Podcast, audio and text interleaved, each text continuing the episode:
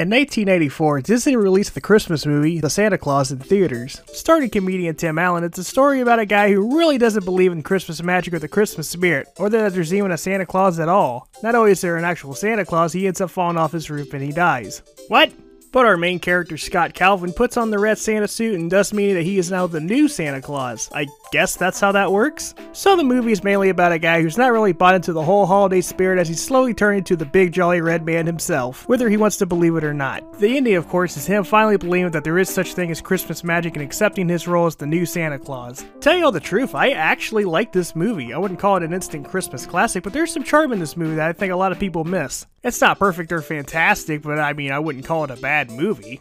The Santa Clause franchise would end up getting two sequels The Santa Clause 2, where he has to find a wife and Mrs. Claus, and The Santa Clause 3, The Escape Clause, which for some reason ended up getting a video game. Why just the Santa Clause 3 and not the first two movies? Why didn't they get video games? To me and some friends, the Santa Clause 3 has kind of become a running joke, so when I found the game for $4, I thought, why the hell not? I ended up making this purchase well before I started the show, and I thought, what a better time to tackle this game than on the Christmas season? Because there's anything that's going to get me listeners, it's no doubt going to be the Santa Clause 3 The Escape Clause on Game Boy Advance. The story starts with Scott Calvin, aka Santa Claus, getting ready for the big day. Scott's in laws are coming up, and they can't know about the hidden Santa workshop or the elves that work there for some reason. Is it like if they find out he's Santa and the elves, do they all disappear or something? That honestly could be the case, because I've only seen the first movie, and I'll admit it's been years since I've seen that movie, so I honestly don't know. Santa Claus gets the idea to disguise the toy factory as a Canadian toy manufacturer uh, in, in the North Pole. This story doesn't make sense now, does it? This leads to the elves when you play the game talking in Canadian accents. Good game, eh? Jack Frost, who will end up being our antagonist in this game, gets jealous of Santa and how he does everything, and that Jack Frost wants to be the star of Christmas. With the power of a magical snow globe, Jack Frost and Scott Calvin go back in time to the first movie where Scott's about to put on the Santa suit and become Santa Claus. Jack Frost steals the red coat and ends up putting it on, thus him becoming the new Santa Claus. Wouldn't this make some kind of time paradox where Scott doesn't know that he's Santa since he never put on the suit in the first place, or... I never said the Santa Clause had the strongest story.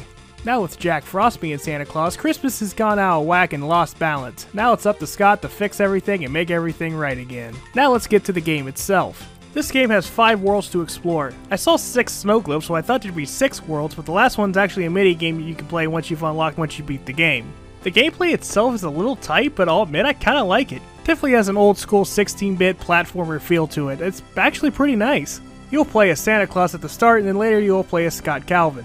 Santa Claus has a jump along with a double jump. You can also do a single jump and then by holding the jump button do a small glide.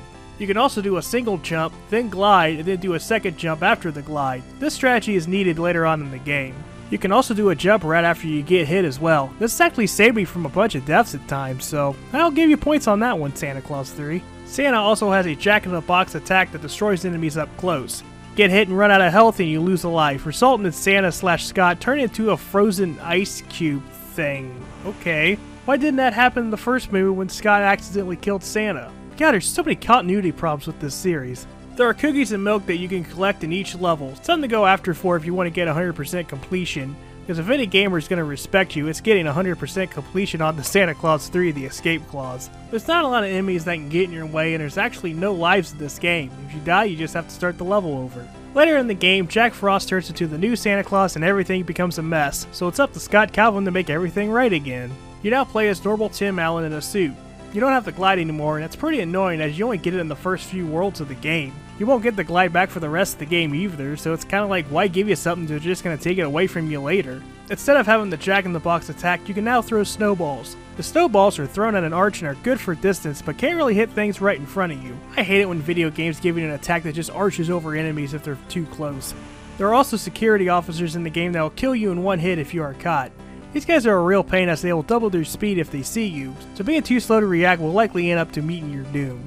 After you've conquered each world, there's a mini game with the elves. You have to collect 5 presents without getting hit, run out of time or get hit, and the mini game ends. There's also another mini game where you're on Santa's sleigh and you have to drop presents to good kids and then drop the bags of coal to bad kids. Kind of reminds me of Paperboy. There are speed up items you can get that makes everything faster, but I feel like it makes it much harder to hit your houses, so you're better off just avoiding it. You can also get hit by wind currents that'll freeze you for a small while. You do have a time limit, but I feel like you really have to try to not make the time limit in this mini game.